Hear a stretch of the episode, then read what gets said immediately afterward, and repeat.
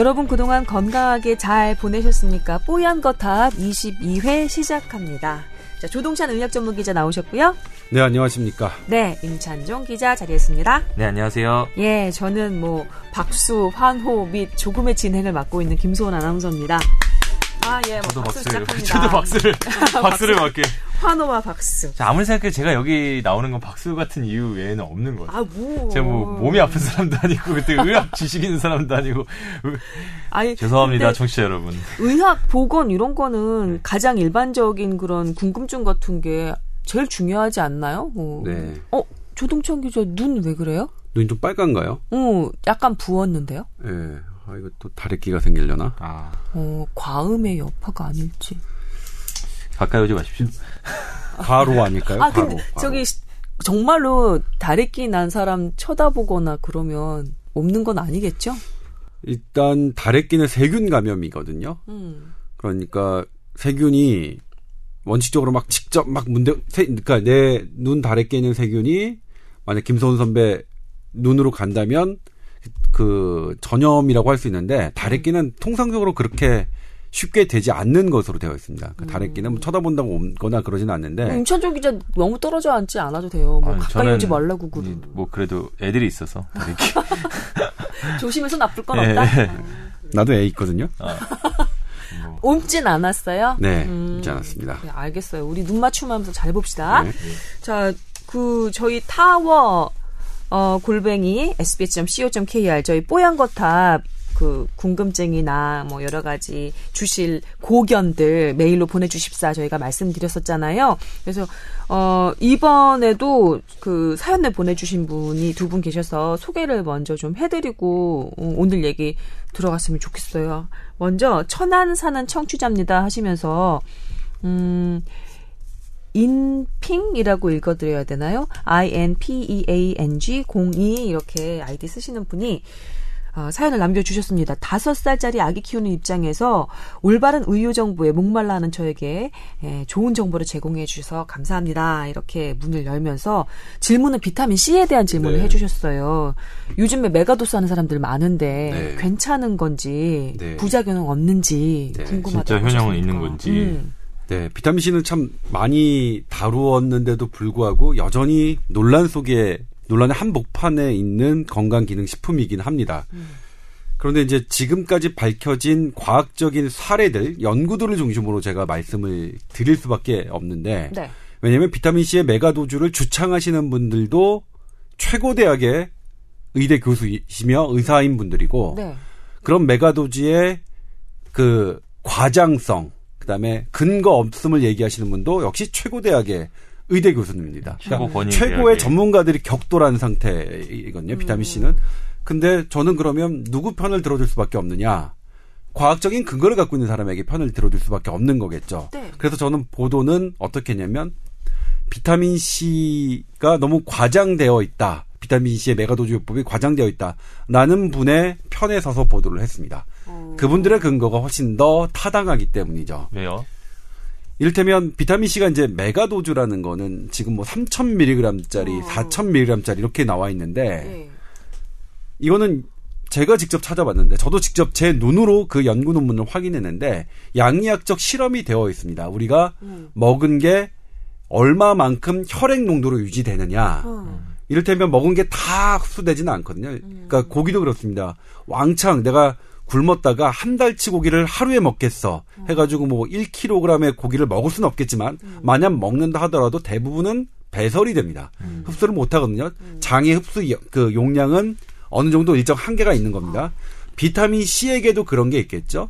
그래서 비타민 C의 그런 먹었을 때 흡수되는 그 용량의 한계는 얼마인가 실험을 했는데 그게 1000mg이었어요. 하루에? 예. 하루에 1000? 예. 음. 그러니까 1000ml를 그러니까 500mg 먹을 때는 그게 그대로 혈중에 500mg이 들어가고 700도 되고 그 흡수율은 1000이면 1000까지는 됐는데 흡수율은 100이요? 100 네. 먹으면 100이 들어가는 거예요? 아 그러니까 그거는 뭐또 다는 아니에요. 어. 뭐 다른 좀 달라요. 그러니까 어. 1000까지는 비례해서 올- 혈중 어. 농도가 올라왔는데 1000부터는 1200, 1500, 2000 해봤자 가지 않아. 아. 올라가질 않는 거예요. 다 배설이에요, 아, 그러면? 아. 그래서 megadose를 원리 원칙대로 어쨌든 비타민 C의 효능이 논란이 있긴 하지만 굳이 어쨌든 간에 난 megadose 하고 싶다 그러면 먹는 걸로는 사실은 의미가 없다.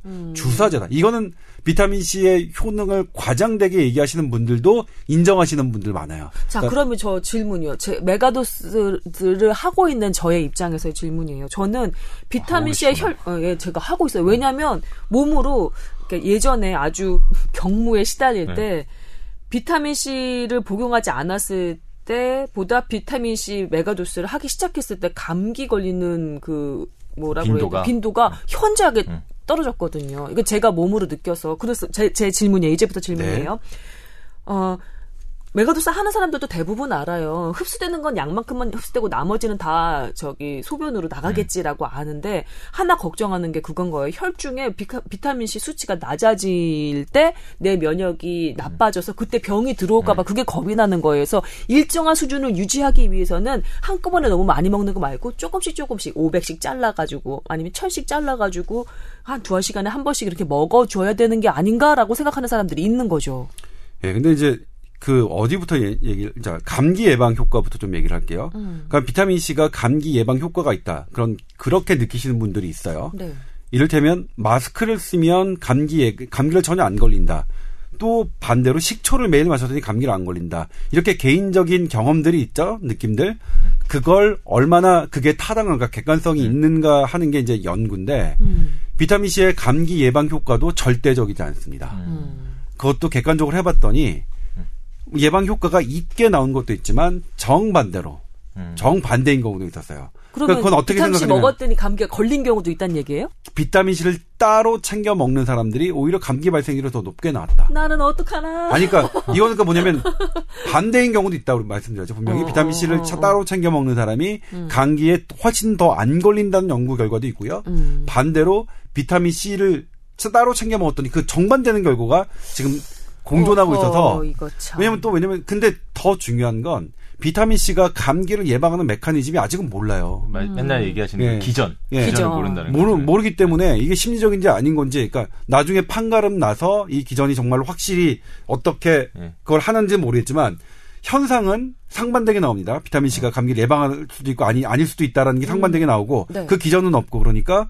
사실 비타민 C가 감기 예방 효과가 분명 있다라고 전제하고 어떤 이야기를 하는 거는 잘못된 이야기일 가능성이 되게 높은 거죠. 음. 저 도 질문 있어요. 아까 그런 천까지는 그 예, 단위가 어떻게 되죠? 천 미리. 1000mg. 1000 미리그램이 까지는 어쨌든 효과가 있다는 거. 혈중 농도를 올리는 효과가 있다는 효과가 아니라 거. 혈중 농도를 그렇죠. 혈중 그- 농도를 올리는 효과. 효과가 있다는 네, 거. 그럼 C. 어쨌든 그러면 혈중 농도 1000까지는 먹으면 비타민 C 건강상 우리가 기대하는 효과들이 있나요? 그러면 1000까지는? 아니 그것도 이제 사람 학자들마다 다 다른 거죠. 아이고. 그렇게 하더라도 좀 다른 건데 이를테면 권장 비타민 C 우리나라에서 만약 1000mg 비타민 C 되게 싸잖아요. 네. 1000mg까지 먹어도 된다면 우리나라 권장 비타민 C 하루 네. 그 비타민 C의 용량을 1000mg으로 해야겠죠. 지금 얼마 정도 돼요? 지금 얼마죠? 몇십 이- 예. 아닐걸요? 60인가? 뭐. 근데 어쨌든 그 저희가 찾아가지고 그- 말씀드릴게요 그 중간에. 비타민 C의 효능 무효 농자들은 네. 그 1000까지는 혈중 농도를 올려주는 효과가 있지만 네. 그것가 필요 없, 건강상 효능이 별로 없다라는 거잖아요. 그러니까 일단 그거 자체도 말이 안 되고 어. 두 번째 그렇게 올린다 그러니까 주사제로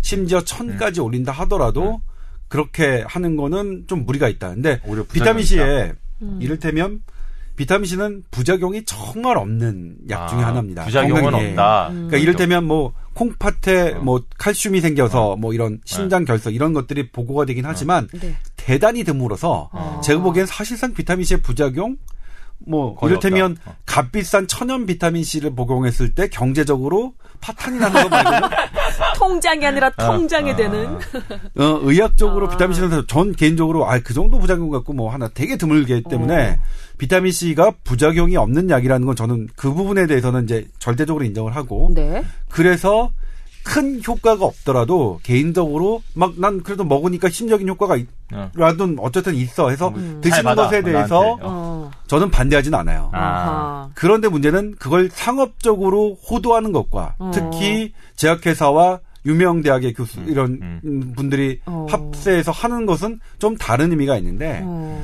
비타민 C의 저기는 뭐니 뭐니 해도 항암 효과겠죠. 음. 이 많이 암, 팔아먹는 예, selling 그렇죠. 포인트. 네. 그래. 근데 이거 뭐냐면 항암 효과가 있었던 것도 사실 그냥 나름대로 있긴 있어요. 그럴 만한 하긴 해요. 이게 제가 몇 번 얘기했지만 미국 국립보건연구원에서 말기 폐암 환자 다섯 명 더 이상 어떤 치료약도 쓸 수 없는 폐암 환자들에게 에라이 모르겠다. mega mega 비타민 요법 해보자 해서 네. 주사제로 그때 하루당 하루에 4,000mg 정도 했을 거예요. megadose를 했는데 주사제로. 네. 그런데 그 두 명이 말끔하게 나았어요. 케이스가. 음. 근데 이거 case report예요. 그래서 그 사람이 이제 리- 논문을 냈는데 그 연구팀이 음. 아 이게 케이스가 진짜로 어떻게 객관화 될수 있는지 해서 그 연구 대상을 폐암 환자를 더 늘려서 비실험군과 대조군 해가지고 했더니 거기선 차이가 없었습니다. 음. 지금 현재까지 이거예요. 어. 애당초 시작은 그럼 그 그 두 사람만 특이 케이스였던 거예요. 그러니까 그게 그 두 사람이 특이 케이스였는지 아니면 두 번째 후속된 연구가 아직 뭔가 잘못된 건지 아직은 설계가 모르지만 좀 미진한지. 아직은 그러니까 모르지만. 뭐라고 이거 항암 효과에 대해서 뭐라고 얘기하기가 되게 아직 어설픈 단계인 거죠. 음. 그런데 애당초 그 두 케이스 그걸 가지고 지금 다 근거로 삼아서 말씀을 하시거든요. 근데 이를테면 지금 항암제 있잖아요. 우리가 얘기하고 있는 막 병원에서 의사들이 처방한 항암제는 엄청난 실험들, 엄청난 연구를 마- 많은 사람들이 음. 돈을 들이고 사실 많은 사람들이 희생한 거죠. 환자분들. 그렇죠. 네. 네. 그런 희생을 거쳐서 객관적으로 해가지고 효과가 있다고 하는 약이에요. 근데 그 약을 포기하고 네. 비타민 C로 선택하는 건 두 케이스. 어리석다. 저는 되게 이, 그 넌센스라고 생각합니다. 그렇게 또 요, 유도하는 거는. 근데 그건 있죠. 만약 그렇다면 항암제와 비타민 하는 다 같이. 하는 게 낫, 어. 낫지 않겠느냐. 제가 제 아버지가 항암 치료 받을 때 그 담당 주치의께 그렇게 말씀드렸어요. 두개 다 같이 받, 받으면 안 되겠냐. 그랬더니. 그랬는데 뭐냐면 그 선생님이 이 항암제는 비타민 C와의 상호작용이 전혀 밝혀지지 않았다. 음. 나는 아. 내가 쓰는 약이 다른 약의 간섭을 비타민 C라고 할지라도 다른 주사제의 간섭을 받고 싶지 않다. 음. 먹는 거면 모르겠는데 음식으로는 모르겠는데 그래서 그러니까 그 동찬아 너무 미안한데 어. 이거는 그냥 온전하게 내 약만 들어가게 해줘 이렇게 하시더라고요. 음. 근데 그게 사실은 맞죠. 음. 그러니까 우리가 같이 하면 좋겠 서양의 이런 약, 약들은 단독으로 했고 음. 약물의 상호작용을 연구된 게 없기 음. 때문에 그 의사 선생님의 그 얘기는 솔직한 거니까 이를테면 제 땡깡이 받아들여줄 만한 땡깡이잖아요. 음. 비타민 C 그냥 한번 해주세요. 항암제도 받으니까 하는데도 그렇게 말씀하시니까 저도 아 맞구나. 음. 그러니까 그분이 뭐 어쨌든 본인의 혼신의 힘을 다해서 저한테 음. 말씀하신 거라서 저도 숭했는데 네. 아무튼 그러니까 현재 상황은 이런 거라는 거죠. 음. 그럼 결국 이분에 대한 답은 그 비타민 C 일단 부작용 별로 없다. 네, 저는 하지만 음. 있다고 막 섞여야 된다고 이렇게 막 말씀하시는 분들도 계셨는데 제가 그걸 찾아보니까 거의 없어요. 그러니까 아주 되게 드문 얘기고 비타민 C가 부작용이 없는 건 내가 뭐 인정하겠는데 그리고 이제 일단은 비타민 C가 상당히 중요한 음. 약품이긴 분명하죠. 그러니까 건강 기능 식품이긴 하죠. 음. 나 우리의 피부 재생 어떤 걸 그 중간에 어떤 걸 대사하거나 뭘 네. 만들고 하는 것 하는 것 항체 면역의 조요 도움 역할하는 것 엄청난 역할 대- 꼭 중요한 거긴 하지만 그런데 이걸 어떤 내 몸을 완벽하게 어떻게 만들거나 심지어 암을 죽이거나 이런 걸로는 사실 상당히 많이 과장돼 있다라고 음. 말씀드리고 싶습니다. 답이 되신 것 같네요. 그러게요. 네. 그리고 오늘 김성원 선배는 그래서 계속 하실 거예요, 그래도 비타민 C? 아, 저는 득이 더 많다고 보기 어. 때문에 그리고 비용에 비해서 득이 아, 그러니까요. 저는 건 그거, 그러니까 그래서 어. 개인이 음. 비타민 C 이렇게 많이 드시는 거전 전혀 말리지 않아요. 그러니까 어떤 사람들 같은 경우는 정말로 뭐 주사제까지 생각해서 음. 호구 네. 그, 그 아니, 좀 그런 것에 호구 내- 노릇을 할 염려 때문에 그만두시는 분도 계시겠지만 저 같은 경우는 한 알 먹는 거 정도야 어, 그렇죠. 뭐그 예, 이런 주사제 같은 경우에도 개인이 난 그래도 맞으면 훨씬 좋다 음. 하는 거 뭐 어떻게 하겠으면 괜찮은데 그걸 어떤 제약 뭐 어떤 특정 회사와 음. 방송과 그그 어떻게 이제 그렇지. 어떤 짜서 음. 이렇게 하는 건 그건 잘못된 거죠. 음. 그거는 이제 윤리적인 문제가 네. 더 들어가는 거죠. 그러니까 우리가 모든 걸 완벽하게 우리가 먹는 식품 중에 완벽하게 과학적으로 검증된 것만 우리가 먹는 건 아니거든요. 음. 그러니까 검증되지 않더라도 난 먹어보니까 좋아. 해서 그렇게 개인적으로 먹고 어떻게 본인이 하는 건, 본인 예, 몸으로 임상하시는 예, 거예요. 하는 거는 부작용 없다니까. 어 그거는 뭐 저는 잘못된 행동이라고 생각하지 않는데 예. 다만 그 그거를 조장하려고 하는 행동은 음. 그건 우리가 생각해 볼 예, 여지가 기자적인 거죠. 예, 양심이 기자적인 또 양심, 예. 예, 알겠습니다. 여기 사연이 또 들어와 있는데 요거는? 근데 이게 프로페시아 관련된 건데 요거는 이거 우리가 이따가 또 얘기하려고 하는 거니까. 음, 그럴까요? 뭐, 그럴까? 또 하나의 요- 요- 그- 사연은 그 탈모 네. 그약 있잖아요. 프로페시아 관련한 그 질문이 들어왔는데 이걸 저희가 또 오늘의 주제로 네. 마련을 했습니다. 일단 후반부에 아. 네. 뭐 사연 소개하시면 자연스럽게 얘기하는데 그, 아, 아까 선배가 말씀하실 때 제가 하나 염려되는 게 있어서 응. 아까 타워 sbs.co.kr 했잖아요. 아니요. 아, 그러니까 타워 골뱅이 sbs.co.kr 했잖아요. 소개. 아, 그게 틀렸다는 게 아니라 타워 스펠링 모르시는 분 있을까봐. 아니 너무 긴장하지 마세요. 이게 우리 뭐 팟캐스트에서 편하게 하는 건데 왜 제가 어. 틀려서 뭐 지적하려는 게 아니라. 아, 그래요. T O W E R이라고 저는 사실 제가 이거 쓰면서 약간 그 제가 이 메일 주소 제가 만들었잖아요. 어, 쓰면서 네이버에 검색해볼 거야. 혹시 타워 스펠링 내가 틀리면 어떡하나 해서 T O W E R. 그래서 저 같은 분이 또 있을까봐. 그래서 이거 혹시 메일 보내실 때는 T O W R 아유, 골뱅이 sbs.co.kr로 보내시라는 어, 거고. 찬종 기자 잘했어요. 아니 예. 그리고 음. 사실 저는 되게 이런 얘기 들으면서 그런 생각이 드는 게 음. 조동찬 선배 자꾸 의학 전문 기자라서 사람들이 혹시 의사 아닌 걸로 오해하시는 분들 의사예요 의사. 그래요. 그리고 전문의 자격증이고 실제로 그 의술을 실천하시다가 이렇게 의료 기자가, 현장에 어, 계시다가. 계시다가 기자가 되신 어. 분이고 심지어 지난번에 수술도 가끔 하시거든요 최근에도 진짜 뭐, 네. 수술을 했었다. 아니, 집도를 아니, 아니. 했었다고요? 아니 아니, 그, 아니. 그 봉사활동 갔다가 어디 어. 되게 이렇게 수술 아니라 그건 소독하는 거 도움. 그러니까 소독 제가 이제 일단은 뭐 신경외과 의사가는 그런 막 하는 수술이야 못하더라도 신경외과 의사를 보조하거나 아니면 어. 인턴 선생님, 레지던트 선생님들이 하는 환자 드레싱 이런 것들은 뭐 몸에 그걸 내가 몇 번을 했겠습니까? 수술에 참여 그러니까 그런 것들이야 뭐 지금도 가능하죠. 아, 집도가 아니고 수술에 참여 근데 아까 그러니까 그거 뭐냐 잘못 나왔을까 뭐냐면 어. 그 IT 갔을 때 IT 그 아, IT 때. 갔는데 어. 거기 이제 워싱턴 병원장이 그 우- 우리가 참여했던 그 병원을 다 꽉 쥐고 있었는데 음. 거기에 신경외과 전문의가 한 명도 없었어요. 그래서 제가 딱 가니까 네가 없구나. 유일한 신경외과 전문의니까 어머. 너는 우리가 의료 행위를 먼저 하고 나중에 취재 활동을 하라. 음. 그게 이제 원래 조건이었거든요. 음. 그래서 이제. 예. 계속 드레싱하고 있는데 갑자기 수술방에서 콜이 오는 거예요. 그러니까 정형외과 환자 이제 팔을 절단해야 되는 환자가 있는데 음. 그 환자가 이제 이 머리가 이 두피가 한 8cm에서 10cm 정도 이 찢어져 있는 거예요. 그- 근데 보통은 보통 성형외과 의사나 정형외과 의사도 꼬매도 되는데 음. 굳이 이제 머리는 안 꼬매도 머리는 잘 모르니까 신경외과 의사를 불러갖고 제가 이제 뇌 꼬맸죠. 쪽이니까 네. 뇌가 아니라 두피만 꼬맨 거예요. 근데 아, 그때 그 되게 뇌랑 가까워서. 예? 그러니까 원래 머리 쪽은 이제 다른 과 의사들이 조금 겁내하는 음. 분위기긴 예, 하거든요. 근데 예. 제가 딱 봤더니 이제 뭐그 예. 깊숙이 이제 예.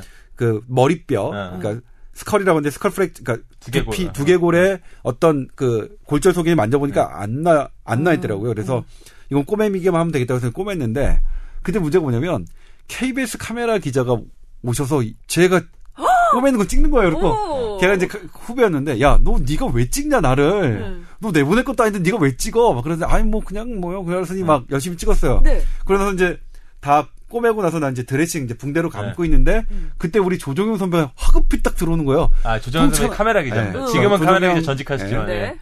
그 카메라 기자 선배가 딱 오더니 야 그거 너 하면 나를 불렀어야지 아니고 대단한 것도 아니고 그래서 안 불. 그 왜냐면 그 카메라 기자 입장에서는 언론 기용으로 물을 먹는 거예요. KBS에 찍어가서 그러니까. 안낼 것 같지만 낼 수도 있잖아요. 그러면은 음. 회사에서 질책을 당하잖아요. 제가 어쨌든 우리 기자가 네. 가서 하고 있는데 너는 뭐 했냐 이렇게 되니까. 그래서 이제 예, 그게- 예, 어, 언론계 현실이 네. 이렇죠. 뉴스에서 어 떻게 나왔냐면 KBS는 제가 꼬매는 걸 다 썼어요. 근데 어. 제 이름 있잖아. 이름 있는 어. 데가 에다가 다른 사람 구멍을 파서 인터뷰를 나간 거예요. 아 일부러 제 걸, 제걸 쓰면서. PIP라고 하죠. 아. 네. 예, 예. 아무튼 그래, 그랬던 일이 있는데, 아무튼 뭐, 추억이 아니죠. 방울방울이네. 그러니까 제가 진짜. 이 얘기를 하는 얘기는 어쨌든 이런 진짜 전문이기 때문에 음. 이 전문의가 사연만 지금 사실 사연 그렇게 많이 안 들어서 보내주시면 네. 바로 다 접수되거든요. 네. 그러니까 사- 그 이렇게 자세하게 상담을 해주니까 우리가 지금 10분 넘게 얘기를 했잖아요. 예. 그러니까 전문의를 잡아놓고 어쨌든 이렇게 편하게 10분 이상 자세한 얘기 들을 수 있는 거니까 아직 사연 많이 글 많지 않으니까 보내면 저희가 웬만하면 다 소개해드리니까 많이 네, 그리고 좀 앞서. 말씀드렸던 나라마다 하루, 그, 비타민 하루 권장량 말씀드릴게요. 우리나라는 하루 100mg이고요. 음. 아. 미국이 60mg입니다. 제가 미국 어. 때문에 지금 좀 60대로 헷갈렸던 네. 건데 미국은 60mg, 우리나라는 100mg, 일본은 100mg, 유럽 같은 경우에는 남자는 110mg, 여자는 95mg, 5mg입니다. 음. 그러니까 비타민 C가 각국에서 권장량을 늘리지 않는 건 그만한 이유가 있겠죠. 음. 모든 사람들이 막 200mg 아, 혹은 500mg 먹어도 좋을 거면 권장량은 당연히 늘려야 되는데 늘리지 않는데 괜히 막 1000mg, 뭐 2000mg 먹, 먹는 게 안 먹으면 대단히 이상한 것처럼 되는 건 아니라는 거죠. 음, 알겠습니다. 그 다음에 또 사연이 있었어요. 저 앞쪽에 있는데, 테레사라는 분이 이제 아, 아, 예. 그 사연 주셨는데, 뽀얀거탑 잘 듣고 있다. 네. 그런데 거기에 양념 역할 하던 부장님이 왜 안 나오시느냐. 아, 그 사연, 아, 그그 사연. 양념 부러워. 아, 나한테 의학 사연인 줄 알고 못. 본 게 있나 해서, 예. 네. 아, 그리고 제가 놀란 게, 저는 이제 뭐냐면, 솔직히 말씀드리면 지금 우리 팟캐스트 후기를 딱 들어가면, 아, 이거는 우리가 낄 자리가 아니구나. 네. 아, 다른 대부분 코너 이제 팬들이 많으니까. 이건머니 팬들이 이제 뭐, 요즘 김현우 딴 기자. 김범주 기자, 한정 기자 아. 막 이렇게 난리가 나잖아요. 그래서, 아니, 난 저는 어떤 생각을 했냐면, 우리 부장이 이제 빠져나갈 때, 아니, 왜 부장만 빠져나가냐, 나도 빼줘라. 같은, 나도 음. 같은 저기, 그 부원 바쁜데. 아니냐. 네. 그랬는데, 너 뭐, 니 알아서, 뭐, 니 알아서, 온나, 온나, 뭐, 이런 식으로. 지금 성대모사 하신 거예요? 아무튼 그랬는데 음. 지난번에 어느 변호사분을 딱 만나뵀는데 첫 인사가 뭐였냐면 팟캐스트 잘 듣고 있습니다. 어, 전혀 깜 상관없는 놀랐어요, 사람. 예. 어. 아, 아 그래서 그러니까 건강에 관심이 분- 있는 분들이 아 들어주시는구나. 그래서 많은 용기를 내는데 그리고 이제 또 놀라운 게 의사들이 많이 듣더라고요. 아. 뽀얀 것. 처음부터 뽀얀 제거 기획 타고요. 의도가 노렸어요. 의사들이 어. 많이 들으라고. 그래서 어. 상당히 긴장하고 있습니다. 제 어. 후배들이 어. 듣고 있어요. 제 친구들이. 어. 그래서 제가 무슨 뭐 잘못 말하면 그 페이스북 메시지로 너 저한테 보내요. 어. 뭐너 그거 다시 한번 확인해야겠는데. 그래서 음. 내가 뭐 언제 그런 말 했는데 음. 팟캐스트에서 그랬고 아. 뭘 그랬죠. 너 뭘 그딴 걸 듣냐? 막 이렇게. 아니, 그렇게 말씀하시면 어떻게 아니, 듣고 계신 분들이 지금 뭘 이를테면 예. 이를테면 어, 그렇구나. 자, 여기서 우리 그 음. 포인트들은 몇 개 되죠. 예, 저희도 많은 그 사연을 좀 보내주십사. TOWER. 아니 근데 우리도 그- 서운하다 이거지. 골뱅이 똑같이 SBS.co.kr. 심지어는 어느 댓글 달으셔도 되고요. 예. 이 제약업계 쪽에서는 여기 팟캐스트를 듣는 음. 그러니까 모임이 있대요. 그러니까 이렇게 해가지고 서로 얘기하는. 음. 그래서 아 트렌드가 지금 어떻게 돼 음. 있고 우리가 이제 우리가 이를테면 저희 뽀얀 거탑에서 설정한 트렌드가 어떻고 그럼 어떻게 아이템을 설정하고 이렇게 하는 게 거에 상당히 참조를 하는데 어 거, 거기는 이제 그분들 중에 한 분이 저한테 얘기한 게 뭐냐면 아 지금 상태로는 뽀얀 거탑의 댓글을 거기에 달기가 되게 뭐가 돼요. 그러니까 남의 아. 남의 동네에서 아. 얘기를 하는 것 같아서 그러실 생각 없으, 필요 없으시죠. 그래서 그러면 이제 네. 타워 쪽으로 뭐 이렇게 사연 하셔도 되고, 네. 아니, 댓글도 지금 보면 최근에 이제 이건머니 말고 저희가 이제 내일 목요일날 하는 음. 최종 의견 그 하시는 분들은 댓글 달고요. 그 다음 뭐, 그 이승훈 피자가 이제 토요일, 완전 피자가 그게 됐는데, 네. 토요일 날은 그 머니볼 댓글 달고 이제 다른 코너도 올라오시니까 제약업계 관계자 및 의료 관계자분들 얼마든지 댓글 다셔도 되고요. 예. 그리고 뭐, 돈 내고 댓글 다는 방법도 있어요. 광고 이런 거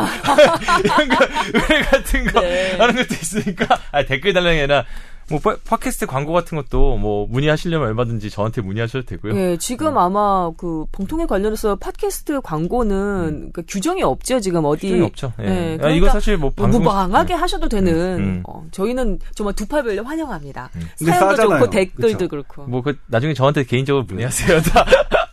댓글로 문의하세요. 네. 네. 아유, 뭐, 우리 비타민 C 얘기 하다 보니까 여기까지 왔는데, 우리가 오늘 그 준비한 주제가 두 가지입니다. 하나는 저기 그 사연으로 보내주신 분이 궁금하다고 하신 프로페시아 관련이고, 또 하나는 얼굴 주름살 관련이거든요. 뭐부터 먼저 하고 가- 지나갈까요? 주름살부터 하시죠. 그래서. 간단하게 네. 주름살 먼저 해볼까요? 예, 그게 이제 지난번에 화요일 날, 수요일 날, 그러니까 지난주 월화 계속 상위에 랭크된 음, 음. 많이 본그 기사. 많이 본. 기사라서 제가 네. 이제 했는데 사실 이제 기사 내용을 보면 아 저는 이렇게 이런 기사가 이제 상위 랭킹이 오르는 걸 보면 좀 허탈해요. 뭐 낚이는 거죠, 뭐. 예, 일단 다들. 이를테면 그러니까 그- 아주 막 뛰어난 어떤 취재에 이게 들어간 게 아니라 음. 그냥 어떤 단순히 어떤 누구의 말을 이렇게 인용해서 정리한 건데 아 그러면 나는 지금 기자를 제대로 하고 있는 건가 뭐 아닌 건가 막 이런 회의도 좀 들긴 들어요. 아, 그 기사 내용을 조금 소개를 예, 예. 해드려야 어, 먼저 그래도, 일단 소개해 어, 주세요. 예. 예. 뭐 많이 웃으면 주름살 맞아, 많아질까? 뭐 이런 제목이고요. 뭐 지성 피부면 주름살 잘 안 생긴다? 아닙니다. 그 다음에 덜 웃으면 주름살도 덜 생긴가? 뭐 1, 2년 얘기입니다. 하루 8잔 물이 주름을 예방할까? 뭐 건강을 위해서 드시지요. 마른 사람이 주름이 더 잘 생길까? 그렇다고 볼 수도 있습니다. 뭐 요 정도의 그런 글을 이렇게 장문 비슷하게 해서 이렇게 기사에 올리셨어요. 근데 이게 상당히 인기를 그러니까 끌었더라고요. 이 제목이 그렇죠. 많이 제목이- 웃으면 주름이 많아질까? 그러니까 이 기사의 결론은 뭐 확실히 밝혀진 바는 아니지만 일리 있다. 전문가들의 의견을 얘기를 들어보면 일리 있다. 음. 그렇죠. 이게 요즘 유행하는 기사 방식이에요. 이게 잠깐 새나가지고 이제 뉴미디어 방송 방식 이른바 listicle이라고 부르는데 모모한 몇 가지 이런 거 있죠. 요즘 그런 거 많이 보시죠. 뭐. 꼭 알아야 할 뭐 몇 가지, 네. 꼭뭐 인생에 도움이 되는 몇 가지. 가지, 근데 뭐 그걸 이제 가지. 이제 미디어 용어로 요즘 요즘 등장한 기사 형식인데 listicle이라고 부르거든요. 리스트화된 article이라고 돼가지고 음. 이런 게 요즘 선배가 이제 조동찬 선배가 좀 약간 그런 마음이 드는 게 이- 남의 쓴 기사들 여러 개 짜깁기 해가지고 남의 이런 식으로 네. 정리하는 형식이 요즘 굉장히 유행이에요. 여러분들도 많이 보셨을 거예요. 스마트폰으로 기사를 그러니까. 보다 보니까 짧게 짧게 그 정보를. 갖다 어, 요점만 어. 알고 싶은 게 있잖아요. 그래서 음. 요런 그 그런 것들, 형식이. 형식이 소구력이 있는 것 같기는 예, 그래, 해요. 어쨌든 하지만 막상 이제 조정차 선배처럼 정말 취재하고 그거를 열심히 그 그러니까. 콘텐츠 하나하나 만들려고 하시는 사람들 저도 마찬가지고 습쓸할 수 기자님 있어. 습쓸할 수 있어요 가끔. 네, 예. 맞아요. 어쨌든 예. 예, 예, 이 기사에 대해서 이제 얘기를 해볼까요, 좀? 예, 어쨌든 이제 주름에 대해서는 상당히 관심이 많으신 거죠. 음. 주름이 없길 바라니까. 저도 사실 뭐냐면 주름이 하, 이제 싫어요. 제 아, 얼굴 눈 쪽에 있는 주름. 있는데 하나도 안눈 쪽에. 있잖아요. 어차피 이마도 뭐. 얼굴로 근데 분 선배는. 어떻게 이렇게 주름이 이렇게 없어요? 짜글짜글 하잖아요. 근데 아나운서님 분들이 솔직히 음. 현실적으로 특히 여자 아나운서 선배들이 좀 신경 쓰시죠. 이제 주름살 이런 거. 그렇죠. 뭐 이런저런한 네. 뭐 레이저 시술 같은 것도 많이 받으시고 저도 네, 미간에는 보톡스를 한번, 받은 적이 있어요. 근데 이게 안 움직여져. 아, 그래가지고 네. 음, 음. 표정을 지어야 되는데 아, 그게 안 되니까 못하기도 안 하죠. 연기. 그래서 네. 이제 주름은 그러면 이제 많이 웃으면 그 주름이 많이 생기느냐? 그럴 수 있습니다. 그러면 안 웃어야 되느냐? 안 웃으면 그럼 주름이 안 생기냐? 그- 꼭 그렇지는 않습니다. 왜냐면 이제 주름에도 여러 종류가 있는데 음. 여러 종류가 있는 게 아니라 주름은 뭐냐면 얼굴이 평평하게 보이지 않고 약간 홈이 들어가거나 약간 쭈글쭈글 그러니까 평평성이 떨어지는 게 이제 우리가 주름이라고 하는 거죠. 음. 일단 많이 웃는 거는 이 근육의 자국이 남는 거죠 거기에. 음. 그러니까 사실 많이 웃어서 생기는 주름은 저는 의사들이 주름이라고 안 불렀으면 좋겠어요. 음. 그거는 뭐냐면 자취 아, 뭐 이런 뭐 문학적이다. 예? 그런 거잖아요. 많이 웃어서 내 그러니까 나의 피부 상태가 안 좋아서 생긴 게 아니라 나의 근육이 계속 그쪽으로 옮겨 그 많이 움직이다 보니까 피부가 그 근육의 그쪽으로 잘 움직이게끔 변형된 거죠. 음. 그러니까 이게 웃으면서 생기는 주름은 우리가 어떤 피부가 그 노화돼서 생기는 주름과는 조금 다를 수 있으니까 기전이 음. 그래서 이거는 조금 어쨌든 그, 그래도 이제 음. 불- 평평함이 깨진 거니까 주름이라고 볼 수 있고요. 그다음에 기본적으로 이제 피부의 평평함은 깨지는 게 주름이라면 무엇이 피부의 평평함을 유지하느냐가 문제겠죠. 네. 이제 피부가 이제 세 개 층으로 있어요. 이게 음. 표피가 있고요. 우리가 이제 표피가 다섯 개 층으로 돼 있습니다. 음. 그리고 이 표피가 계속 계속 변하는데 요거 제가 그 우리 추석 연휴템 아이 연휴의 아이템으로 전문 용어. 전문용어 나왔어. 연휴템. 8시 뉴스 네. 아이템으로. 아, 예. 예, 8시 뉴스 아이템으로. 우리 이제. 맨날 한 연휴템 뭐 할까냐 이제 하다 보니까 재밌다. 했는데 1년 우리가 4주마다 우리 몸의 피부가 완전히 새 것으로 바뀐답니다. 음. 그러니까 음. 새로운 피부가 나서 이렇게 쭉쭉쭉쭉 그러니까 각질 맨 마지막에 이렇게 각질층이 벗겨져서 네. 우리 옛날에 이태리 타올로 밀면 때라고 불렀었죠. 네. 그게 각질층이거든요. 음. 그렇게 벗겨져 나가 나가는 게 이제 피부가 그 그삶 피부 세포의 삶인데 네. 그게 4주마다 우리 몸의 완, 완- 모든 게 완전히 다 바뀌는 속도로 그 정도로 빠른 속도로 빠른 속도로 이제 바뀐다는데 음. 평생 동안 천 번이고요. 그렇게 아. 피부를 완전히 바꾸는 게 그게 그리고 벗겨진 그 피부를 떨어진 때를 평생 다 모으면 그 무게가 얼마냐면 48kg이라고 합니다. 음. 그 거의 좀 여자분 그 마른 여자분 어. 몸무게 정도 되네요. 네, 그렇죠. 대단한 거죠, 아무튼. 그러니까 우리 우리의 몸은 끊임없이 어쨌든 새로운 단백질로 새로운 세포를 만들어내고 그렇게 하는 과정인 거죠. 근데 그게 잘안 되는 게 이제 노화인 거죠. 음. 우리가 이제 추석 연휴템 첫 번째 노화, 노화란 무엇인가 할 때 이제 어. 자세히 설명 드릴 테니까 꼭 시청해 주시기 바랍니다. 본방사수. 그 저녁 8시에 합니다. 8시. 무슨 요일, 무슨 요일. 그게 이제 저희가 아직 취재가 아 직 다 안 돼서 아, 좋아요. 그러니까 순조롭게 보통은 된다면 금요일부터 하고요. 네. 순조롭게 되지 않는다면 토요일부터 하고 아직 아, 그러니까 추석에 모여서 다 같이 요즘 모여서 TV 보는 시간 별로 없는데 다 같이 모여서 아니 8시에 재미 또 뭐냐면 궁금한 건 다요. 관절 수명 있잖아요. 관절 수명. 뭐 이게 뭐 인공 관절 해야 되느냐 말아야 되느냐 어디까지 왔느냐 줄기세포 치료 받아야 되느냐 말아야 되느냐 이거 그 있는 그대로 보여드리고요. 그다음에 또 노안이 있잖아요. 음. 노안 그 교정 수술 그거 어디까지 진짜 받아야 되는 거냐 말아야 되느냐. 음. 요거 지금 오늘 아침에 제가 섭외하다가 막 이렇게 음. 하고 이- 하고 왔습니다. 그러니까 있는 그대로 해달라, 현실을 해달라. 뭐 인기 있을 것 같아 이번 어. 연휴 때. 그러니까 이거 뭐뭐 하지 말고 그러니까 뭐 이렇게 샤이하게 어떤 상업성이나 이런 거 결국 우리 우리는 그런 거 없으니까 음. 하고 니네 좋으면 좋다고 얘기해라. 어. 있는 그대로 어. 그렇게 요구했습니다. 우리 제 안과학회. 음. 예. 없으면 없으니까 100부터 0까지 이 효과가 100이면 100이라고 얘기하고 효과가 빵이면 빵이라고 얘기하고 음. 그 나는 질문할 테니까 그거를 딱 해달라 해가지고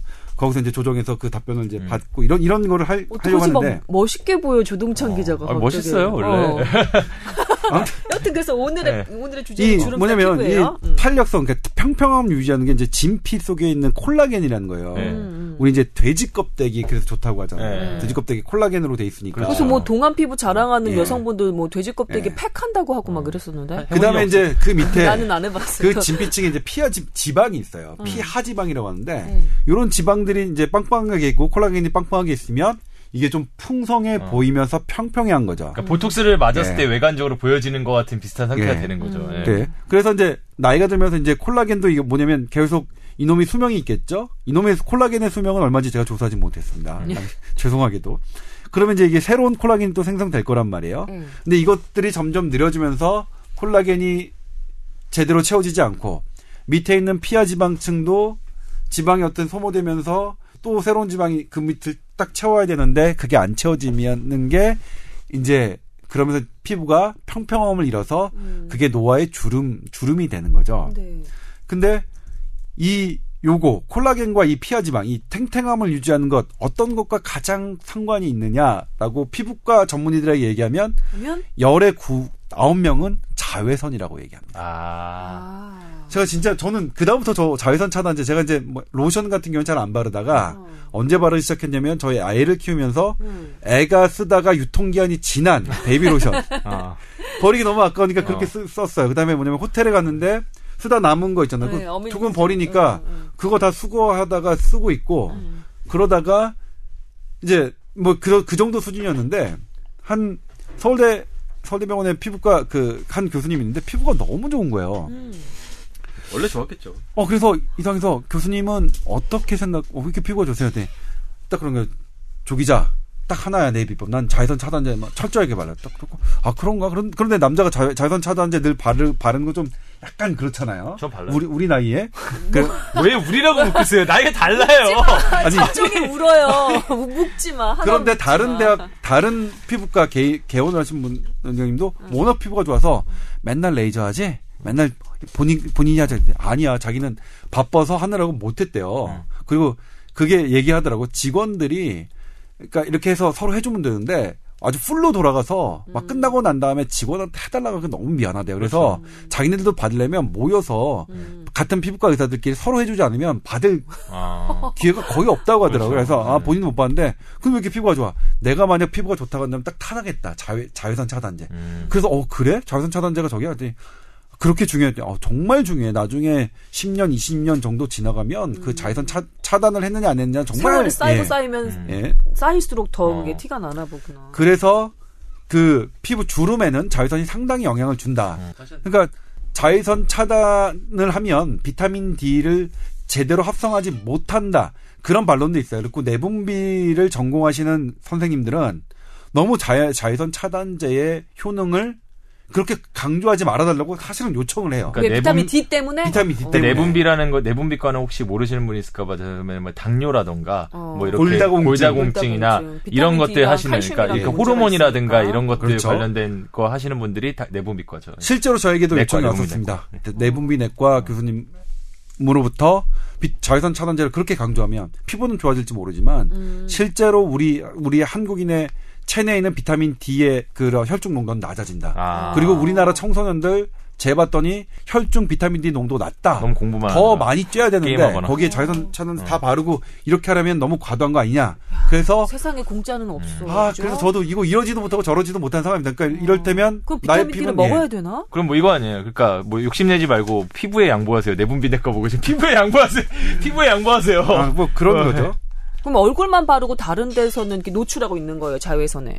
팔 네. 같은 데나 어깨 같은 데는. 그러면 네, 그렇죠. 좀, 그러면 그렇죠. 좀 되려나? 괜찮겠지. 그러니까 이를테면 근데 학회에 유명한 이제 논문 사진이 있는데 어떤 이제 택시 운전하시는 분이 택시 아, 그 운전을 사진 하시는 너무 분이 유명한 그렇죠. 사진. 좀 왼쪽으로 주로 햇빛이 모르겠네. 아, 받잖아요. 나도 이거 봐요. 그래서 네. 얼굴은 얼굴도 그렇지만 이 목이 주름 차이가 완전히 나는 거죠. 맞아요. 반쪽이. 그래서 창 쪽에서 아, 자외선 예. 되는 데는 완전 할아버지고 그다음에 이쪽은 오른쪽은 좀, 좀 그나마 나은 젊으시고, 거예요. 예, 어. 그러니까 우리 주름이 없다고 건강하다 한 것이냐라고 얘기하기는 상당히 어려운 부분인데 네. 어렵다는 거 얘기는 그럴 수도 있고 아닐 수도 있다는 겁니다. 네. 이를테면 이- 이따 잠깐 소개해드리는데 하지만 어쨌든 주름을 안 보이게 없게 하는 효과는 분명히 있다. 자외선이 자외선을 차단하는 게. 그러니까 지- 주름 없게 만드는 데 제일 중요한 건 자외선 우리 차단제다. 이승훈 PD가 지금 방금 와서 자외선 바르는 요령 어떻게 해야 되느냐. 제가 이제 이거 대한민국 최초로 보도한 적이 있습니다. 물론 단독으로 단독자를 내서 보도한 건 아니라 그거 웃겨요. 그거 단독보다 하면 자외선 바르는 용량이 있다. 우리가 뭐다 TV 땡땡도 아니고? 아니요. 제가 그때 없어서 뭔가 이게 이건 이것도 약이 뭐 피부과에서 하는 뭐 아니 용량처럼 여기 되는 건데 남성분들 말고 여성으로서 네. 내가 얘기하자면 이건 거의 상식처럼 알고 있거든요. 500원 동전만큼 짜가지고 2시간마다 바르라는 거. 아 그거를 그러니까 아니에요? 처, 아니, 그러니까 뭐냐면 몰랐네요. 500원 어, 동전 몰랐어요. 네. 남자들은 모르는 거, 여자들은 거의 다 알아요. 아 그렇군요. 어. 아, 근데 저는. 제가 보도를 몇 년 전에 했으니까 그 보도 이후로 다 아시게 된 거 아닐까요? 조동찬 기자 덕분에 그러니까 우리나라 여성들의 국민 마, 상식이 진짜. 조동찬 못 기자 때문에. 형성이 된 거다. 아니 뭐못 견디겠어. 나름 나름 제가 그렇게 믿는 게 뭐 우리 회사를 위해서도 그게 나쁜 건가요? 아니 좋은 거예요. 뭐 알았어, 근데 뭐냐면 찾아보니까 세계 보건기구의 권장 용량이 있더라고요. 역시 음. 이제 뭐냐면 쉽게 바르기가 쉬, 쉬워야 되니까 세계 보건기구가 권장 용량을 음. 사용하기 쉽게 만들어놨어요. 그래서 손가락 검지 손가락 있잖아요. 맨 마지막 마디 음. 거기에 해당되는 길이의 두 개, 두 번을 짜는 거죠. 짜서 아, 그거를 두 시간마다 바르는 게 음. 세계 보건기구가 권장하는 용량입니다. 남성분들은 참 바르시기 쉽겠어요. 근데 화장하는 여자들 같은 경우는 그렇게 2시간까지 하면 바르면 화장이 무너지거든요. 제가 알기로는 남자 중에 2 시간마다 바르는 사람 거의 없을 없어요. 거예요. 저 같은 경우에도 한 번 바르는 사람도 그렇게 많지 않아요. 그 사실 물론 발라요? 예, 권장 아니 그렇게 못 바르. 그거 권장 자기는 용량 발라요? 만큼 저는 아침에 한 바르는데 뭐술두 먹고 오늘 같이. 어제 술 먹고 어. 이렇게 얼굴 땡땡 힘들면 안 발라요. 이승훈 네. 피자는 발라요? 한 번? 아침에 어, 한 번? 어. 어. 알았어요? 네. 지금 방금 옆에 왔어요. 지금 그러게요. 청취자분 궁금해하실까봐. 아무튼 그렇습니다. 주름 같은 경우에는 음. 그렇게 피부가 아까 어쨌든 자외선을 많이 받으면 손상이 되고 네. 그다음에 그것과 상관없이 건강한 피부임에도 많이 웃는 자리는 음. 그 자, 자국에는 그러니까 그쪽에는 근육이 조금 그쪽으로 움직이기 편하도록 피부가 변하는 거니까 어쨌든 같은 주름이라고 불리긴 하지만 웃을 때 주름, 그건 웃을 때 주름. 자취라고 부르자. 예, 그러니까 그거는 주름이라고 부르지 말고 자취라고 하자. 음, 주름이라고 생각하는 당신은 웃을 때- 거부하자. 웃을 때 자취가 참 선명하네요. 뭐 이런 식으로. 근데 네. 그런 거 있어요. 인상 쓰면 음. 우리 과거에 한 대통령 그 고, 고 노무현 대통령도 이제 이 요 주름이 그렇죠. 예. 있었죠. 예. 이마에. 근데 그거를. 인상 주름으로 볼 것이냐 아니냐 이거 논의가 있었는데 그걸 논의를 네. 해요? 어. 이거 진짜 논란이 있더라고요. 인상이 아니라 아. 그거는 선천적인 것이다. 그래서 아. 인상을 그 사람이 피거나 그러니까 쓰는 버릇 때문에 생긴 게 아니다라고 말씀하시는 분들이 있더라고요. 이 구조가 어. 그렇게 인상 주름이 강하게 이마에 딱 있는 분들은 그 예를 하나 더 알 수 있는 것 같아요. 여성분들 같은 경우는 목에 주름이 이렇게 가루로 있는 그렇죠. 분들이 있어요. 아주 어릴 때부터 네. 노화랑 상관없이 네. 그것도 선천적인 그런 거 아닐까요? 아, 목은 그때 얘기를 안 해봐서 어, 그건 다 그래요? 다시 딱 이마 갑자기 얘기를 해서 급질문. 급질문, 급질문 죄송합니다. 예. 네. 그래서 그거는 모르겠고 일단은 그렇더라고요. 그래서 이마 같은 그런 거는 보통 이제 일, 반적으로 레이저로 해, 레이저 같은 경우가 그런 거죠. 음. 요 밑에 있는 진피층 밑에 있는 피하 지방을 자극해서 그거를 빵빵하게 해주는 음. 역할을 하거든요. 음. 그러니까 그게 지금 가장 비싸고 가장 효율이 높다는 주름 제거 레이저 시술의 원리입니다. 음. 근데 통상적으로 요거는 구조적으로 그렇게 돼 있기 때문에 어. 그 레이저로 많이 해봐도 안 되더라. 이마에 깊, 예. 게 되어 있는 예. 일자 주름 같은 경우. 그래서 그거는 이렇게 해가지고 그러니까 어떤 수술적인 요법이 필요하더라 하는 이 얘기를 같은 이제 그쪽에 있는 피부과 선생님하고 성형외과 선생님하고 같이 얘기를 하는 자리에 제가 있었거든요. 그래서 그때 들은 건데 그렇다 아무튼 그런 특이한 주름 말고 나머지는 이제 뭐 어쨌든 레이저. 노화에 의한 뭐 이런 부분이겠죠. 근데 제가 이제 여기서 하나 저기 하는 게 얼마 전에 이제 그 나왔던 건데 동안이 음. 동안이 실제로 더 오래 살더라 음. 하는 연구가 나왔죠. 어. 그럼 동안 그래서 제가 그때 저번에 저희 얘기했었죠, 뽀얀, 우리. 뽀얀 예, 거탑에서 예, 얘기한 적. 있었죠. 그렇죠. 근데 동안이 그럼 무엇을 결정하느냐? 사람들이 어리다고 보는 건 뭐를 결정하느냐? 그 따져봤더니 90% 역할이 피부예요. 그렇죠. 그래요. 근데 피부가 결정하는 동안 동안이 실제로 오래 산다라는 란, 라는 연구 결과 딱 있다면 과연 피부 주름 상태가 건강과 상관이 없겠느냐 어. 얘기하기도 그래. 어려운 거죠.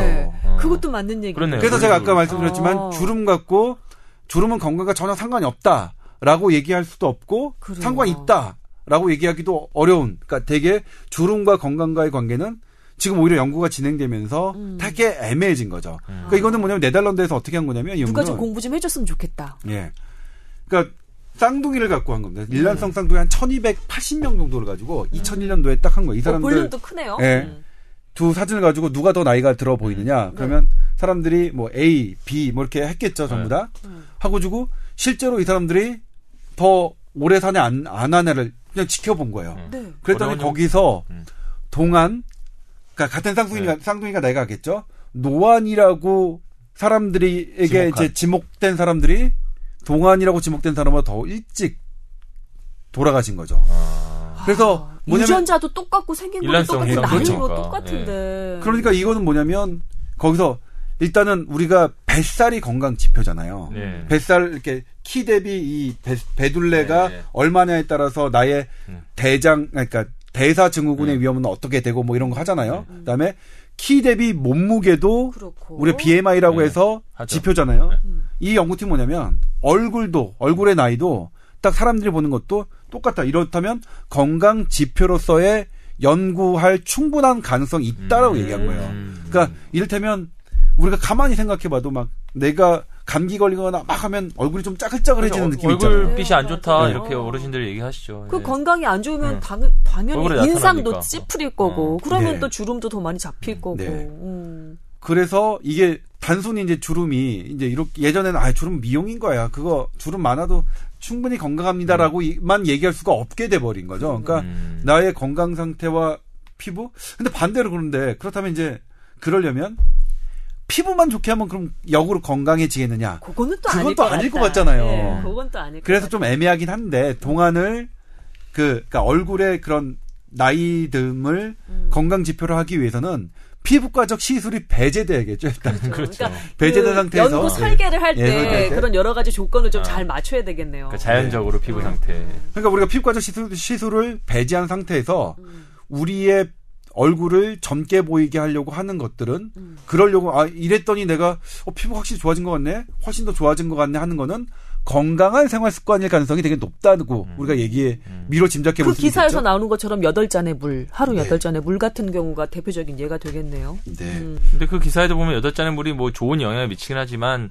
다른 영향을 이겨낼 정도로 뭐 강력한 건 아니다. 아니다라고 얘기를 하죠. 근데 사실 물도 아 제가 물 얘기를 말- 말씀 안 드려요. 근데 물도 하루 여덟 잔을 마시는 게 과연 건강의 요법이냐 논란이 많습니다. 아. 예, 물조차도 물은 수 없는 가지치기들 어떻게 하면 좋아? 그게- 우리 그거는 좀 나중에 일단 그러니까 예전에는. 프로페시아 얘기 언제 언제 들어가? 예전에는 물은 무조건 많이 먹을수록 좋다. 어차피 배설되니까 소변으로 네. 했는데 최근엔 그렇진 않습니다. 그거는 아마 다음에 특정 한번 질환이 따로 있는 사람들 같은 경우에는 물을 너무 많이 마시는 것도 안 좋지 않나요? 방광 질환. 그러니까 뭐냐면 뇨붕증이라고 하죠. 그런 당 뇨병에 조금 예, 했던 가- 당뇨병을 갖고 있는데 거기에 이제 뇌하수체의 어떤 영향까지 갖고 있는 분들은 막 엄청나게 물을 많이 드셔야만 하는 그런 게 있거든요. 근데 그런 병 말고 일반적으로 일반적인 사람들이 내가 원하는 것 말고 그러니까 별로 갈증 나지 않는데 많이 마시는 것들이 예전에는 그냥 좋다고 생각했어요. 근데 지금은 꼭 그렇지 않다. 음. 내가 과도하게 마신 것들은 어쨌든 세포 안으로 흡수될 수 있다. 아. 라는 것들이 많이 예, 얘기가 돼서 요거는 별개의 챕터로 나눠서 다음에 나중에 다음에 또 한번 얘기 본격적으로 한번 네. 해보죠. 물 왜냐면 관련해서. 저도 물 많이 마시는 사람 중에 한 사람이거든요. 선배 건강하신 것 같아요. 지금. 근데 문제는 뭐냐면 아니 문제가 뭐가 아니라 본인이 갈증이 나는데 물을 마시는 것에 대해서 음. 그 이게 잘못된 거라고 얘기하는 사람은 없습니까? 음. 갈증이 나지 않는데도 일부러 먹는 것에 대해서 논란이 있다는 거죠. 음. 대부분 한국의 어, 많은 사람들이 탈수 어, 증세가 있다라고 하면서 목이 마르기 전에 마셔야 된다라는 의사 선생님도 많이 봤어요. 그 여튼 이런 여러 가지 논란거리들을 나중에 우리가 차트로 따로 만들어서 다뤄보도록 하겠습니다. 시간이 많이 지났는데 오늘의 그 메인 아이템이죠. 프로페시아 부작용 논란 이거 다뤄줘야 되는데 이 사연으로 궁금증을 좀 적어오신 분이 계세요. 소개를 좀 해드릴게요. 어 이게 아이디인가요? 아니 그냥 이거는 안 쓰신 거예요 이름을. 아. NULL이라고 하신 거는. 성함을 밝히지 음, 않은 한 네. 분이 보내주셨습니다. 아, 뽀얀거탑에서 탈모약 프로페시아 관련해서 좀 다뤄달라라는 네. 음, 그 얘기로 글을 여셨는데 부작용이라는 게그 1% 정도밖에 안 어, 된다. 그 저기 복용한 사람 중에 1% 정도가 성욕 감퇴라는 부작용을 그 어, 얘기했다고 하는데 주변에 실제로 사례를 보면 그거보다는 훨씬 많은 것 같더라. 그도- 그리고 부작용도 단순하게 그 성욕 감퇴뿐만이 아니라 뭐 발기부전이나 성기능 감소나 무기력증, 기억력 감퇴까지들 얘기를 하는데 이것도 한번 다뤄달라라고. 사실 프로페시아 서- 이 탈모 이것도 피부과에서 하시는 거잖아요. 네, 주로. 그렇죠. 예. 예. 근데 이제 지금 이 프로페시아 애당초 전립선 비대증 치료약이니까 네. 비뇨기과에서 시작했는데 음. 그 당시 이제 전립선 비대증을 치료하다 보니 그 보는데 부작용으로 이게 털이 나는 사이드 거예요. effect로 side effect로. 예. 그렇죠. 그래서 이게 이제 탈모 치료제로 바뀌면서 더 히트한 음. 대표적인 약인데 음, 네. 이거를 지금 시간 사실 드릴 괜찮아요. 말씀이 좀 꽤 많은데 아니 그냥 쭉 하시죠. 뭐 해가지고 뭐. 예. 그럴까요? 입으로 나눠가지고 또뭐 합하나? 그럴 수도 있고 아니면 네. 그냥 일부를 뭐 좀 길게 하, 한 개를 좀 길게 해도 생각 상관없을 것 같아요. 꼭한 시간 지킬 필요 없는. 이게 이제 원리를 생각해 보면 네. 어 이거 이제 이 원리 이, 이 남성 호르몬이 있잖아요. 테스토스테론이라고 하는 예. 네. 요게 요것만 있을 때보다 그 다른 걸로 변형됐을 때 훨씬 더 강력한 그 호르몬의 작용을 합니다. 그게 하이드로 테스토 테스토스테론이라고 하는데 그러니까 그냥 뭐 테스토 무- 예 그렇죠. 수분이랑 이렇게 예, 결합. 뭔가가 이제 결합돼야 되는 거죠. 근데 이제 그거를 변화시키는 게 뭐냐면 5 alpha reductase라는 거예요. 아이고 그러니까. 오, 그런 어떤 특정 효소인 거죠. 우리 5알파라고 합시다. 5알파. 네, 5알파 네. 효소. 이 5알파 효소가 테스토스테론을 음. 더 강력하게 하는 뭐 그 dihydro 네. DHT라고 하는데 dihydro 테스토스테론으로 만들어서 네. 만드는 요 호르몬을 요 효소를 반 그 억제하는 게 우리가 이제 하- 얘기하는 그 탈모 치료제 프로페시아. 아, 그 효소의 작용을 프로스카 억제하는 뭐 이런 거 5알파를 있겠죠. 억제하는 거. 어. 그러다 보니까 근데 뭐냐면 이 아, 말씀드렸지만 이 dihydro 테스토 테스토스테론은 음. 남성의 기능을 원래 하, 하려고 하는 거예요. 아. 그럴 목적으로 얘가 있는 거예요. 그러니까 그리고 거기에서- 5 알파 효소도 얘는 그런 그런 걸 담당하려고 하는 거예요. 음. 그런데 어쨌든 요놈이 이5 dihydro 테스토 테스토스테론이 음. 어, 이렇게 너무 강력 강하다 보면 이게 머리가 벗겨지는 거니까. 그러니까 남성 호르몬이 너무 그래서 강하다 보면 예, 그걸 그걸 차단하기 위해서 이제 우리가 이걸 한 건데 네. 그러다 보니까 당연히 얘가 원래 하는 기능까지도 차단이 되는 거죠. 음. 딱 탈모 머리가 빠지는 것만 차단하면 좋겠지만 음. 그것만 차단 못하고 얘가 원래 갖고 있던 남성의 성 기능까지도 차단하는 역할을 담당할 수밖에 없죠. 근데 여기는 그래서, 예. 부작용이 1%밖에 안 된다고 예, 그러는데. 근데 지금 제가 쭉 찾아보니까 네. 맞습니다. 그러니까 나와 있는 여러 가지 부작용 중에 그 이런 성욕 감퇴나 성기능 장애나 이런 것들은 1%가 채 안 돼. 1%가 아니라 1%도 채 안 된다고 되어 있어요. 근데 아까 보니까. 말씀하신 대로 하면은 그런 작용을 하면 네. 다 side effect로 게 나타나요. 근데 문제 뭐냐면 음. 그걸 기간이 있는 거예요. 일시적으로. 어. 그러니까 내가 처음에 막았을 때 한 달이나 한 어. 석 달까지는 그게 나타나지만 음. 내 몸이 나중에는 보상 작용을 하기 아. 때문에 음. 그런 겨- 그런 것과 상관이 없다. 계속해서 되어 있는데. 어, 어. 문제는 1% 정도에서는 나중에 완- 나중에도 회복이 안 되더라. 그러니까 약을 끊고 나서도 그 부작용이 발현됐던 게 없어지지 않는 거예요. 아니 그러면 아니 아니 아니, 그렇지 아니, 않고 내가 지금 잘못 알아들은 예, 예. 거예요. 어. 약을 계속 먹, 먹더라도 먹는데 먹으면 누구나 처음에 처- 한 달이나 석 달까지는 그런 부작용이 생기다가 성기능 쪽은 예, 저하. 예. 저하되는 거 예. 하다 하다 하다가 그래도 계속 먹더라도 나중에는 내 몸이 어느 정도 더 적응을 해서 남성 성기능을 제대로 발휘한다는 거죠. 아하, 아하. 대부분은 원래 그런 속담 있잖아요. 이렇게 젓가락 들 힘만 있어도 이렇게 성기능. 이 부분은 짜리자. 이 부분 좋으네. 그런데 네. 그런데 1% 정도에서는 아, 그러면은 그 약에도 내성이 생긴다는 얘기겠네. 아, 그렇, 그렇죠. 근데 그거 그러니까 뭐냐면 프로페시아를 먹어도 머리가 잘안날 수도 있겠다는 그렇지 얘기. 않아요. 그건 또 아니야? 근데 그건 뭐냐면 너무, 너무 이를테면? 음. 이 프로페시아가 성기능을 억제하는 게 3개월 정도, 한 달에 3개월 정도면 내성이 끝난다는 얘기겠죠. 아. 이를테면, 아. 쉽게 얘기하면. 아. 근데 일부의 사람은, 그게 이제 네. 100명 중에 한 명꼴로는 그게 안 된다는 거야. 그러니까 계속해서. 예. 성기능이 저기 하는 거니까 네. 그런 사람들 어쩔 수 없이 선택을 해야 되는 거죠. 네. 내 머리냐, 머리냐, 아니면 성기능이냐. 성기능이냐 어. 하는 부분인데 근데 대부분은 그 어쨌든 음. 하는 사람들이 초, 처음에 일시적으로는 약간 성욕 감퇴와 이런 것들이 떨어지는 걸 느끼는 거죠. 아, 그러니까 아. 별로 이분의 질문을 대- 굳이 대답을 하자면 네. 일시적으로는 1%보다 훨씬 많은 분이 그걸 느끼지만 네. 그게 결과적으로 1% 아니 99%가 넘는 사람들은 다시 또 회복이 되고 네. 하지만 1% 미만의 사람들 계속 가는 사람들 그 3개월 동안 그 약간 저하되는 것도 아주 크게 느끼시는 거군요. 그러니까 성기능이 저하되는 남자들은 것도 그게 성기능 저하됐다는 게 되게 민감한 문제이기 때문에 대부분의 어. 남자들한테 그게 사실 아주 그 예민하게 예민하게 하게 느껴질. 수 있죠 개인적으로.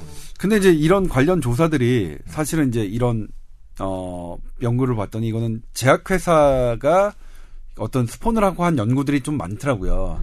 그래서 이제 저는 이 연구 결과를 어, 그 말씀드리는 거고 식약처에 보면 이런 부작용은 음. 몇 퍼센트에서 보고되는 그런 약전을 반드시 명시하게 네. 돼 있는데 그 약전에 표시되어 있는 대로 제가 지금 설명을 네. 드리는 거고 1%가 안 된다. 예, 1%가 안 되고 그런- 그다음에 이 음. 보통은 통상적으로 대부분은 네. 일정 기간 그런 증상이 있다가 회복된다가 나와 있어서 네. 아무튼 제가 이제 답변을 드릴 수 있는 건 이제 거기에 준해서 데이터를 가지고. 어, 예. 답변을 드릴 수밖에 없는데 보통은 제 주변에서 보면 그게 심리적으로 그러니까 처음에 약간 떨어진다고 네. 느꼈 느꼈던 그런 네. 느낌을 오랜 동안 가지고 계시는 분들이도 있는 것 같아요. 음. 그냥 많지는 주변에서 않지만, 봤을 예, 때는 예. 아, 저기 이거는 제가 저기 출처까지는 확인을 못 했는데 그 제가 자주 가는 어떤 웹사이트에 어떤 사람이 이거를 이렇게 좀 따다가 올렸더라고요. 캐나다에서 프로페시아 뭐 프로스카 관련해 가지고 부작용 그 소송이 진행 중인데 제약사 이름이 머크래요. 네. 근데 어 성욕 감소뿐만이 아니라 아, 이유를 알 수 없는 불안감 같은 것도 있고 네. 약을 끊은 다음에도 이 여- 여러 가지 부작용들이 이렇게 호전이 되지 않은 거예요. 네. 그래서 어그그 제약사인 머크사가 부작용란에 이 우울증 음, 역시 어, 네. 우울증도 부작용으로 뭐 좀 지켜봐야 된다라는 것을 네. 다시 명시했다고 네. 하더라고요. 네.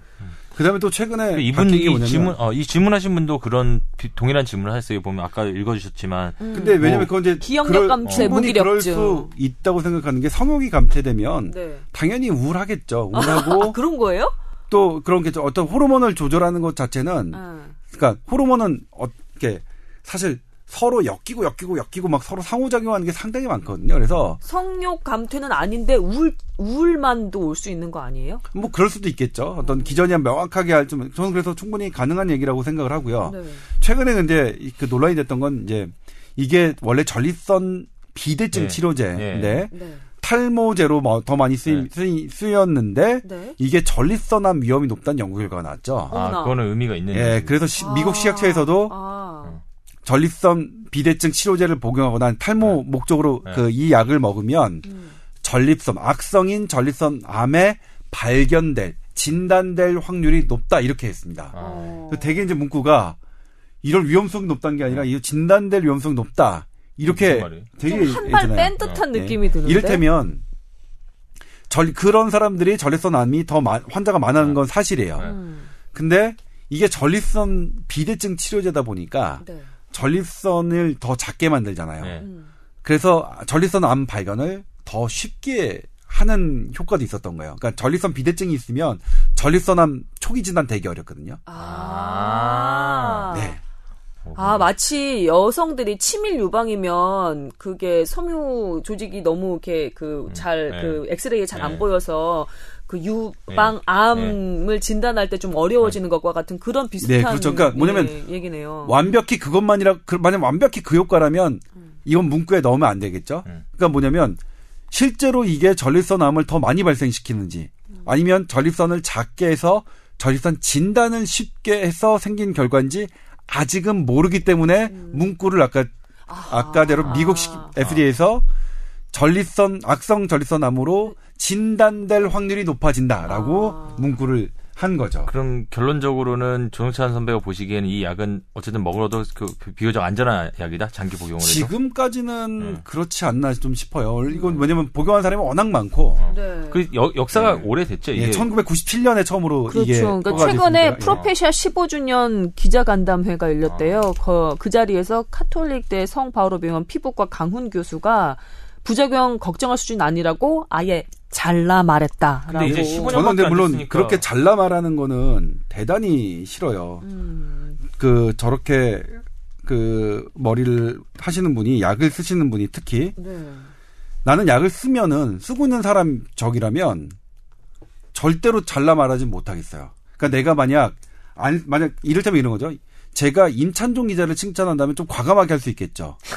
근데 제가 제, 쟤를 저를 칭찬하는데 아주 뭐 단정적으로 전 정말 최고의 대한민국 의학 이렇게 단정적으로 얘기하는 거는 많이 봤는데 지금 조덕 하는 건 많이 이렇게. 잘라 말하, 바- 말하시는 분들은 상당히 저는 개인적으로 신뢰도를 안 합니다. 음. 이를테면 제가 얘기했지만 우리나라에서 제일 이 안과 그 노안 음. 교정술을 많이 하시는 분 절대로 잘라 말하시는 분 못 봤습니다. 어. 음. 그러니까 대가면 대갈수록 왜냐면 제, 알- 제가 의학 이 팟캐스트 들어보신 분은 알겠지만 연구가 음. 진행되면 진행될수록 잘라 말할 수 있는 부분이 점점 없어져요. 그래 맞아요. 그러니까 이 잘라 말하시는 분들의 대부분은 연구가 대단히 저는 모르겠습니다. 이분은 모르겠지만 그래서 잘라 말하는 건 대단히 단정적으로 얘기하는 거는 위험하다. 음. 과학적이지 않을 가능성이 되게 높다는 거 말씀드리고요. 음. 그래서 특히 이거를 쓰시는 분이 부작용 없다고 잘라 말하시는 거 대단히 기자로서 보기엔 부적절하죠. 그리고 어딜 그렇게 말하는 말입니까? 어. 약은 약이지. 어, 공짜가? 약이지. 아니, 이거 근데 하나를- 궁금한 게 이게 15년밖에 안 됐잖아요. 네. 그러니까 사실은 그 라식 수술할 때도 비슷한 말씀하시는 분들이 있는데 음. 이게 사실 이걸 드셨던 분들이 나중에 60대고 70 됐을 때 20, 2, 30년 장기 복용을 한 사람이 있을 수도 있잖아요. 그렇죠. 어떻게 될지 사실은 그건 아직 다 나와 있는 건 아니죠. 그 나와 있나요? 그런 것도 추적 결과가 나와 있는 건 아닐 거 아니에요. 그러면 이게 이, 뭐 이, 10년 정도. 예. 탈모여서 정말 뭐그 목숨이 왔다 갔다 하는 게 네. 아니라면 이거는 이제 삶의 질을 위해서 먹는 약이잖아요. 이런 약 같은 경우는 최대한 약효를 그 뭐랄까 좀 보수적으로 이렇게 평가를 해야 되는 것 같아. 아니 그렇지 근데 않아요? 그런 연구가 있어요. 그렇게 그 10년 그러니까 제가. 아까 네. 연구를 찾은 게 있는데 네. 그러니까 뭐냐면 최근 유럽에서 이제 이게 음. 프로페시아 이렇게 드셔보시면 분들이 제기하는데 생각만큼 막 눈에 띄게 빠른 효과가 나타나지 않는다고 되어 있고 네. 음. 실제로 없고 그 그 약을 쓰는 의사들도 아 이거 단기간에 되는 약이 아닌 것 같다고 말씀을 하세요. 네. 그러니까 이게 몇 년 정도 지나야 쌓이고 쌓여야 이게 조금 효과가 나타나는 아, 것 같다고 말씀하시는데 그 네. 아버지나 그 가게에 그 탈모인이 있는 분들은 걱정을 하잖아요. 젊을 때부터 네. 남성분들이. 그럼 이 프로페시아를 예방적으로 먹어도 되나요? 아니 근데 지금 예방적으로는 처방이 안 되니까 아, 그래요? 예, 예방적으로 지금 한- 그러니까 뭐 본인이 보험이 안 되는 약을 비싸게 사다가 드시면 음. 그건 말릴 수가 없지만 아. 비급여로 이를테면 어. 근데 급여가 되려면 어떤 일정 음. 아니 그러니까 아, 아니다 아니다 죄송합니다 제가 잘못 말했는데 탈모 목적으로는 다 비급여거든요 네. 그 저립선 비대증만 급여고 네. 탈모 목적 비급여인데 본인이 그 아, 되게 비싸요 근데 이거 음. 그래서 그냥 드시겠다면 모르겠지만 그렇게 그러니까 아직 안 빠, 아 그럼 잘 모르겠어요. 물어볼게요. 이를테면 그 부분에 대해서 제가 그 제 친구가 그런 친구가 있었거든요. 그래서 제가 소개해 줬는데 음. 그때 그 선생님이 뭐라고 했냐면 아니다 이건 지금 먹는 게 아니다라고 어. 말씀하셔서 예방 목적으로 그 제 친구에게 처방해 주지는 않으셨거든요. 근데 음. 그렇다면 그게 그 선생님의 개인적인 견해인지 음. 학계의 전반적인 견해인지는 제가 공부를 해봐야겠죠. 그 부분 모르겠어요. 그런데 근데 저기 상황이 질문- 나오면은 먹으라고 그랬었는데 지금 조금 전에 조동찬 전문 기자께서는 아 이게 먹는다고 금방 내 머리가 나는 건 아니다. 좀 지켜봐야 되는 그런 네. 이야기다라고 얘기하셨잖아요. 네. 그러니까 제가 궁금한 거는 그러니까 아까 15년밖에 안 됐으니까 그런 이게 장기간 복용했을 때의 결론은 아직 안 나온 거죠. 그러니까 이게 15, 20년, 아니, 30년 그러니까 제가 지금 찾다가 찾아놓은 게 있는데 지금 근데 그 10년 정도 연구한 게 있더라고요. 어. 유럽에서. 문제는 없다. 예. 근데 그러니까 해보니까 여기서 이제 10년 그러니까 여기 그 연구에서도 프로페시아 그러니까 요거는 좀 장기적으로 먹어야 이게 지금 프로페시아는 상품명이라서 이렇게 바로 얘기하면 안 네. 되는 프로페시아 뭐 그다음에 프로스카 이런 이런 것까지 다 얘기해. 뭐 일단 얘기하시죠, 아무튼 그냥 여러 가지 뭐, 네. 이런 약들은 네. 좀 장기적으로 했을 때 더 효과가 있지 있, 있는 것 있다라는 연구 결과가 나왔거든요. 그리고 우려했던 그런 커다란 부작용들이 생각보다 크진 않다. 10년을 먹어도 다만 다만 그 미국 FA도 얘기했지만 전립선 암의 저기는 진단율은 그 복용하지 않은 사람들이 1.1% 100명당 11명이면 이 프로페시아를 복용한 사람들은 100명당 아니 1000명당 18명. 1000명당 11명이면 1000명당 18명. 그러니까 율로 따지면 꽤 돼요. 한 뭐 적게 잡아도 한60% 정도 많은 거죠. 60% 포인트라고 해야겠죠. 음, 음. 그러니까 그런데 이제 어쨌든 그것에 대해서 위험성이 높아진다고 얘기하지 않고 진단될 발견율. 확률이 높아진다 이렇게 얘기한 거죠. 그렇군요. 일단 이분의 질문에 대한 대답은 충분히 된 것 같아요. 그래요, 예, 예. 그러네요. 네. 예. 하, 이게 참 큰 문제죠, 남성들한테는. 뭐 이렇게 탈모- 사람들한테 물어보면 백발이 되는 그러니까 나이가 들어서 흰머리가 빨리 나는 게 좋겠어 아니면은 대머리가 된 음, 자, 탈모인이 되는 게 더 낫겠어라고 물어보면 100% 백발이 당연하죠. 되기를 네. 원한다고 그러더라고요. 백발은 뭐 하다못해 면색 염색하면 되니까 그냥. 예.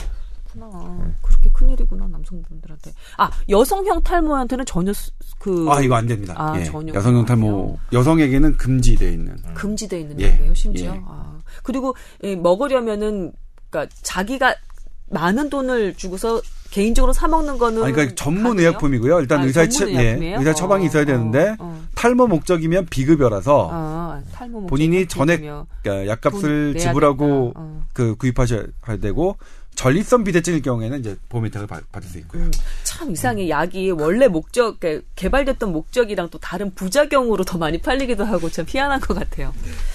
아이고, 뭐 더 덧붙일 말씀 있으세요? 오늘 참 뭔가 알찬 선물 세트 같은 그런. 뭐 방송이었던 저는 것뭐 같은데. 충분히 많이 설명해 준 것 같아요. 전동찬 음. 기자가. 예. 자, 저기 들으신 바와 같이 저희 그 질문 남겨주시면 성심성의껏 아주 뿌리까지 캐서 이렇게 대답을 해드립니다. 그리고 곁다리로 이렇게 곁까지 치는 그런 여러 가지 주제들도 참 재미난 것 같으니까 여러분 많은 참여를 부탁드립니다. 자, 메일 주소 저희 타워, T-O-W-E-R, 골뱅이 sbs.co.kr로 뽀얀 거탑 질문과 또 여러분의 반응 기다리고 있겠습니다. 많이 많이 보내주세요. 자, 뽀얀 거탑 22회 여기서 박수로 예, 마감하도록 하겠습니다. 감사합니다. 고맙습니다.